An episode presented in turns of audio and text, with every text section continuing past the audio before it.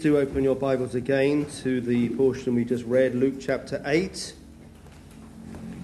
And we're looking again at verses 4 to 21, mainly to the, la- the latter part of that section. And uh, yeah, so we started this a month ago, part one. This is part two. And um, under the overall theme, take heed how you hear. If you remember that word, take heed, is behold. It's sometimes translated behold. So look at the way you listen. Think about, look into your whole listening process and um, make sure that you listen well. Um, Jesus really is putting a great deal of responsibility onto his hearers here. He who has ear, let him hear. Uh, the difference between fruitfulness and absolutely nothing is actually the quality of the soil not the ability of the sower. Um, take heed, his huge amount of responsibility is being placed upon the hearers. And last time we looked at the first three soil types in that parable that he told, um, saying, Well, take heed how you hear, because there are many hindrances. And the three we looked at were the hindrance of a hard heart, the person like the but the seed where it falls on the pathway, this is hard and resistant, just says, I don't, frankly, just don't want to know. Don't, I don't want to hear. The consequence of that, of course, was therefore they will not be saved. I don't want to hear the way of salvation. I don't want to hear about sin. I don't want to hear about forgiveness. I don't want to hear about the consequences of the way I'm living. I just want to go my own way. Consequences, you will be lost forever disastrous. Or it might be a, someone who is a believer but says, I don't want to hear what God is saying about that particular subject. What loss, what terrible, terrible loss. So the hindrance one, number one, our hard hearts. The hindrance number two was our half-heartedness. Just the top part grows. Bits that can be seen. I'll live an outwardly Christian sort of life, even joyfully so but I'm not going to invest in really knowing God, in real spiritual maturity and strength. And therefore, when things don't go well, and there's no payback from looking like a Christian, well, I'll give up. Because I have no real depth, never really invested in the secret things that nobody sees. Real time getting, getting a deep, profound relationship with God of faith and obedience. And then the third hardship was, was uh, third hindrance was hardships and happinesses, the, the sorrows and the joys, the po- poverty and the riches, the cares and the pleasures of life, which, in fact, if we learn how to respond to them, as Paul learnt how to be both abound and abased, then they can strengthen us. They can be means by which we grow strong. But if we don't learn how to handle them, they can throttle us. And we do not become fruitful. But now, this evening, I want to move on to the, the, the fourth soil type and the, the passage which follows on from that in Luke's, Luke chapter 8. Um, so here we are. Take heed how you hear, because the farmer is looking for a harvest. Of course, he is. Why else did he, does he sow seeds? You know, why else does he throw food on the ground? Well, because he wants to have a hundred times as much food come back. You know, that, that seed, well, that could be ground and into flour and made into bread. Why throw, why throw it on the ground? Because he wants a harvest. Hundred, he wants, throws away, as it were, one loaf, he wants a hundred loaves back throws out one seed, he wants a hundred seeds back. He's looking for a harvest. Why else would someone preach God's word, which of course is what all this stands for and signifies? Why else would someone teach God's word or preach God's word? Well, because they're looking for a harvest. Why, why was Jesus teaching in the villages of Israel? Why did he do it? Looking for a harvest, looking for a result. Well, the question is, and this is the question I set you for homework, is what's the harvest? What is the harvest of this seed being sown? And I want to suggest two, two types of harvest, two two results that could be signified by the harvest. Two different ways of understanding this, and uh, I think Jesus developed them both, and they're both represented in the passage that we've just read. Um, and the way that Luke records Jesus' teaching in this particular part of his gospel. And the first one is this, and the most obvious one is this the harvest is more seed. Verse 8 it yielded a crop a hundredfold.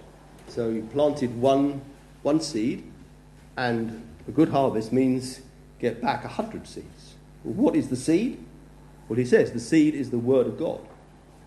Who plants, that plants the seed of God's word in one person's heart, one person's mind, they take heed how they hear, and the consequence is that hun- they can tell a hundred more people. There's no limit on that, but they can tell a hundred, you know, the, the seed is multiplied. That's the most obvious understanding, visualizing this parable. The harvest is more seed. The harvest is more communication of God's truth, is more planting of God's word in people's hearts and minds. So take heed how you hear, because the farmer is looking for a harvest, God is looking for a harvest, and the harvest is us spreading God's word even wider. Now let's try to face that tricky little bit that comes between the telling of the parable and the explaining of the parable in Luke chapter 8. I'm sure you've often puzzled over this, and I'm, um, I'm not going to give the full explanation of it now, but one that seems to come out very strongly in Luke's dis- um, description of Jesus' teaching at, at, at this point. Um, verses 9 and 10. Then his disciples asked him, saying, What does this parable mean? And he said, To you it has been given to know the mysteries of the kingdom of God, but to the rest it is given in parables, that seeing they may not see, and hearing that they may not understand. Now, there's a quotation from Isaiah, and very, very likely in, in Isaiah's original stating of that there was an element of judgment upon the people of God who had heard God's word, been told and warned and warned and warned, but they'd rebelled and didn't want to know anymore. And so, actually, even what they thought they had came to nothing. And there may well be an element of that here as well, as Jesus actually developed that thought, didn't he? But one reason I think that this is very, really very puzzling is this why would Jesus come into the world as the light of the world and deliberately conceal the truth? Why would he teach publicly at all if he didn't want everybody to understand? Why not just teach his disciples? Why would he, in effect, light a lamp and put it under a bucket? so that people would see but not see, hear but not hear, hear but not understand. of course, he's at perfect liberty to do that, and he's at perfect liberty to do that in order to act, speak in a way that condemns and judges people who don't want to hear. Of course, he has perfect liberty to do that, but in verse 16, we read this No one, when he has lit a lamp, covers it with a vessel or puts it under a bed but sets it on a lampstand so that those who enter may see the light. He's saying no one would come and teach the truth in such a way that nobody can hear, hear it. Doesn't make sense. No one would do that. But we scratch our heads and say, uh, Isn't that what you've just said you are doing? But then you go on and say, No one does it. Did anybody do this bit of the homework? Verse 17, for nothing, he goes on to say, that show that actually this covering over is only temporary. For nothing is secret that will not be revealed, nor anything hidden that will not be known and come to light. Therefore, remember he's talking to his disciples now, Therefore, take heed how you hear. He's saying this to his disciples, to whom has been given the privilege of understanding the secrets of the kingdom of God. Not to the others, not yet. At present, only they know. They should take heed how they hear, because for the time being, some of the things that Jesus is teaching have to be kept somewhat cryptic, somewhat hidden. But the time will come when they have to take the lid off and let everybody know. So you, you take heed how you hear because you've got a big job coming. At the moment, I don't want everybody to understand everything. But the time is coming when you are going to tell the world the truth and lift the lid off the lamp and let the light shine out. If you're in doubt about this, Mark's record of it, Mark 4:22, puts it in a slightly different language. For there is nothing hidden which will not be revealed, nor has anything been kept secret that should come to light. There is a shouldness about this. It must happen. It must be revealed. Should happen. So the purpose was that it would be published abroad at the right time, and that would be the disciples' job. Stick with me for a while, we'll, we'll, we'll get there in the end, hopefully it will all become clear. Because the Lord Jesus was teaching some very revolutionary things, and there were enemies who were listening to try to find something that he would say they could use against him to condemn him.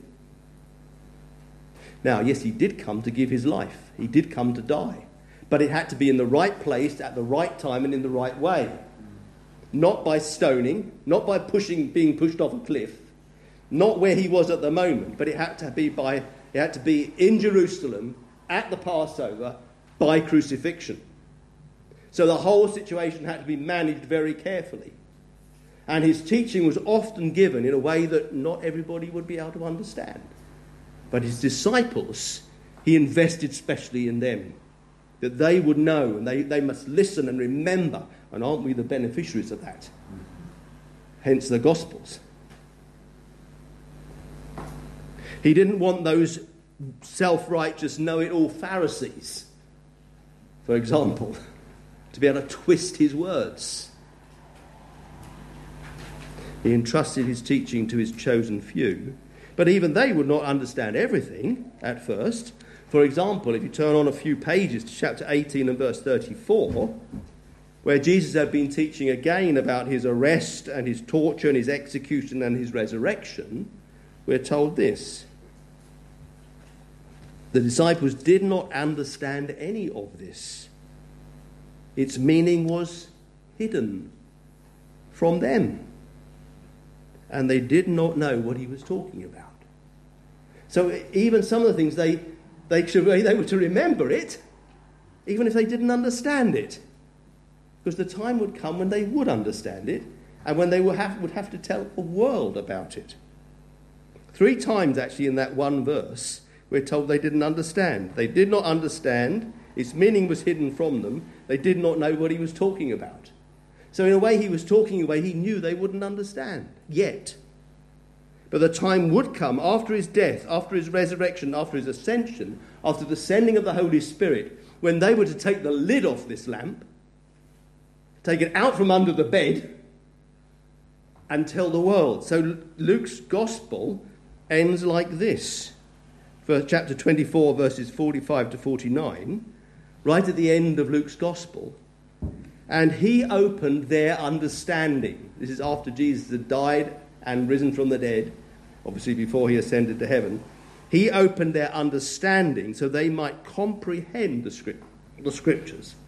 Then he said to them, Thus it is written, and thus it was necessary for the Christ to suffer and to rise from the dead the third day, and that repentance and remission of sins should be preached in his name to all nations, beginning at Jerusalem.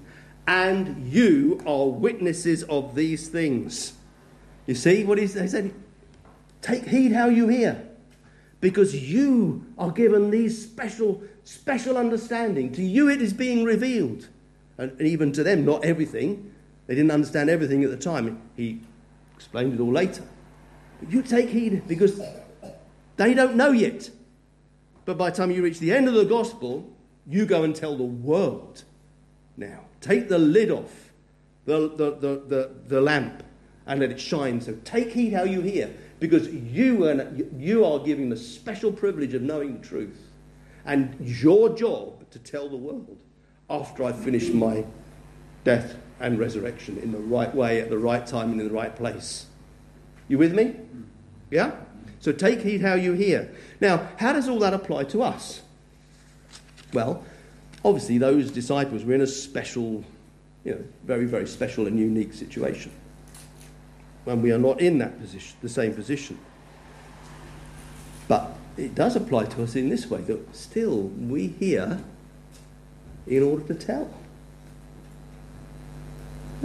Take heed how you hear so that you can tell other people. So that that one seed that's planted in your mind, in your heart, that you receive and understand, you can pass it on a hundredfold to other people and tell them. Now, I know we should always apply what we hear and what we read to ourselves first. But there's also a place for, th- for these kind of questions. How could I explain this to that friend, that colleague, that family member? How could I use that illustration that that preacher used this morning to help that friend to understand more clearly? Or what does this mean to non believers in general? Or how can I pray for this person on the lines of what I've just read in the Bible, my own my Bible for myself? It's great value, isn't there, in you know for your own Bible reading to take a thought for the day and keep on mulling it over during the day and meditating on it in, on the day and applying it to yourself, but also then applying it to other people you know and thinking, how can I share this?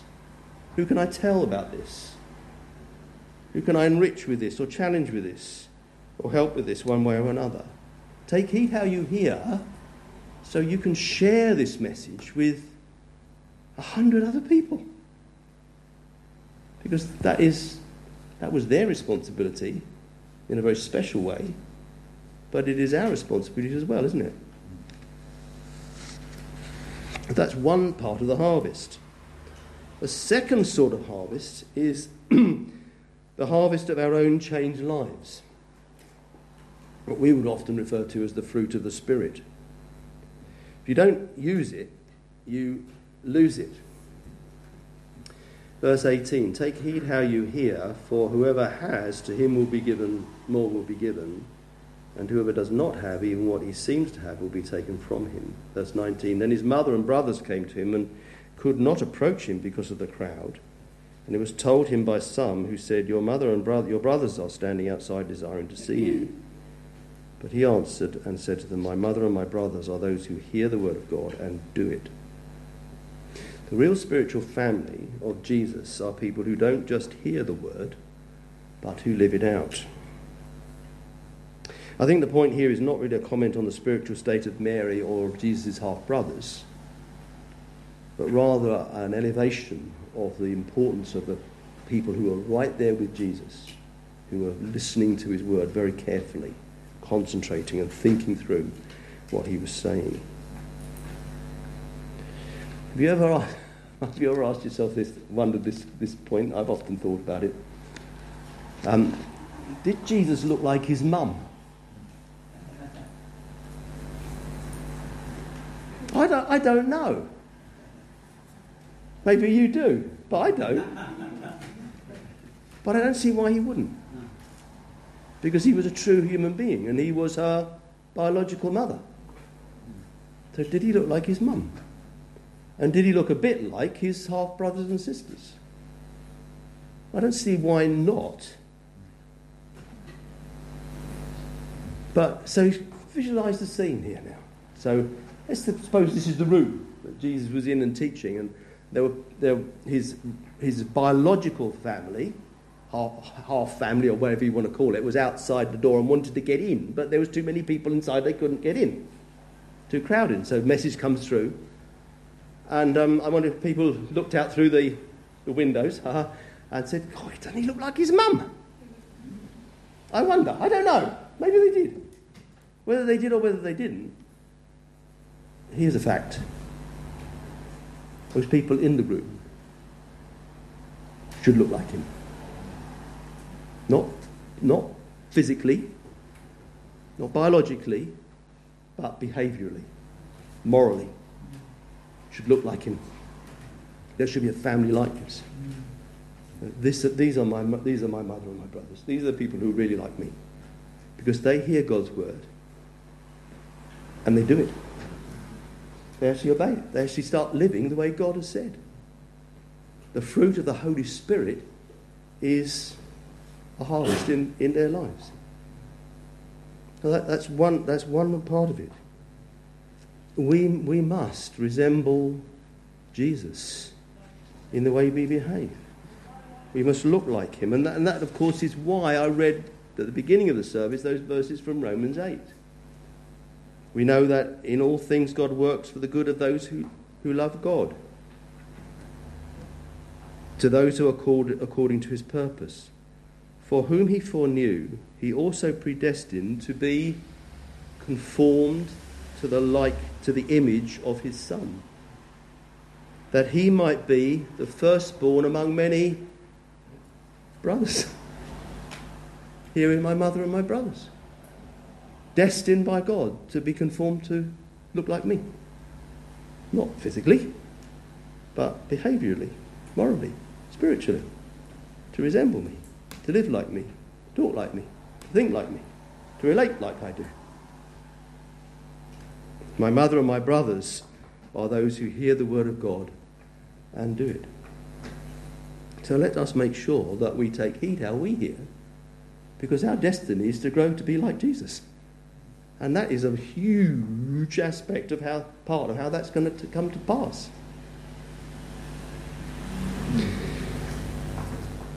So when we listen to a sermon or when we read the Bible for ourselves, look for things to do. You hear God's word and do it. So look for things to do or not do. Can I ask you this question? You're not going to like me for this. You really are not going to like this, but I'm going to. I'm going. I'm going to give it to myself now. When was the last time you changed something in your life because something you read in the Bible or heard preached? When was the last time you actually said, "I've got to change that"? in my life. And you did it. Or is God not speaking to you? Or are you already perfect? I said you wouldn't like it. I don't like it either.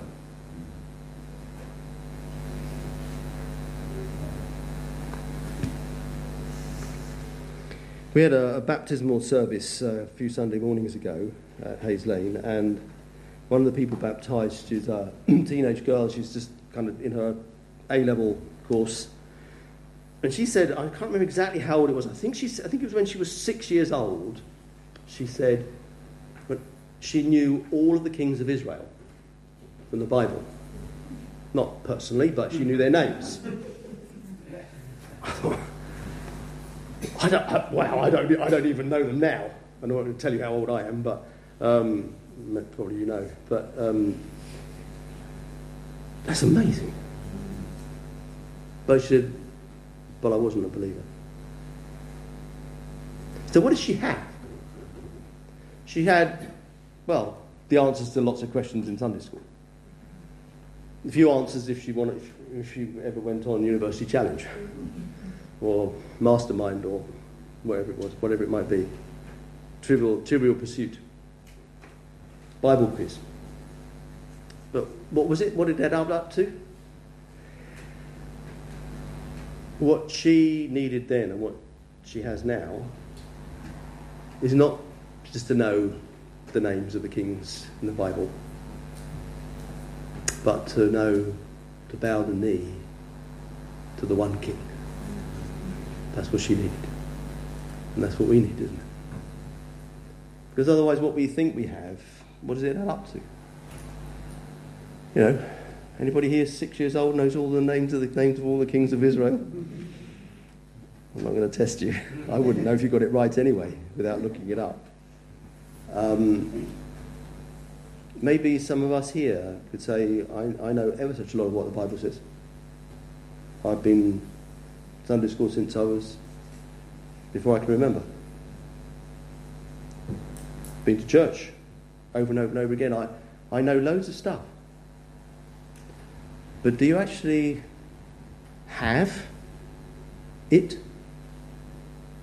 Does it actually do anything in your life?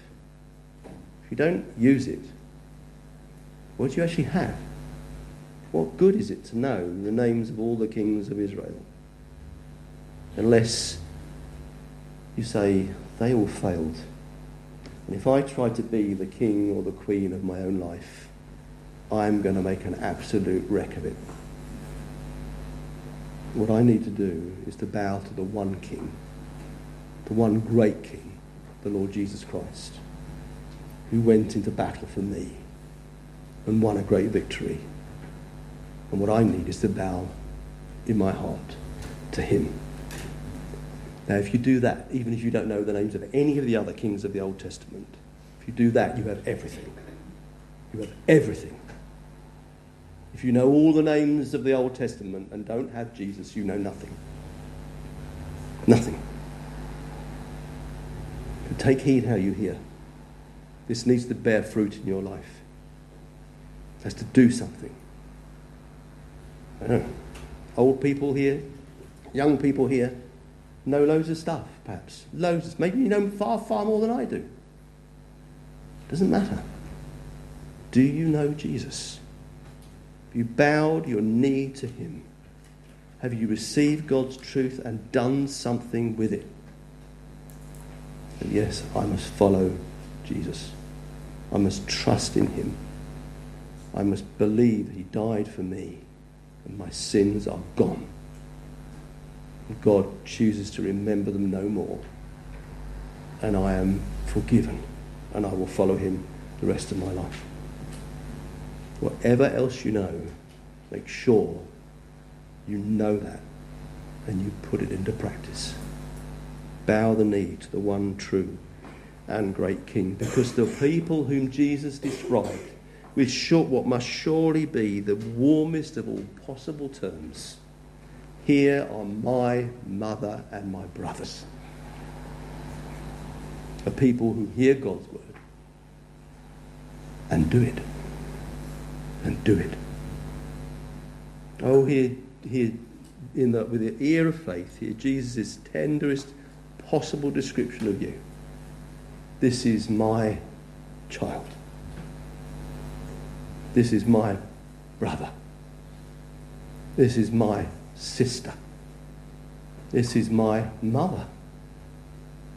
Because they have heard and they have taken heed with good and noble heart. And this truth has done something in their life. And they have bowed the knee to me and trust me as their Saviour. And then hear with the ear of faith that warmest description of you. Safe in the family of Jesus forever. Don't miss out on that.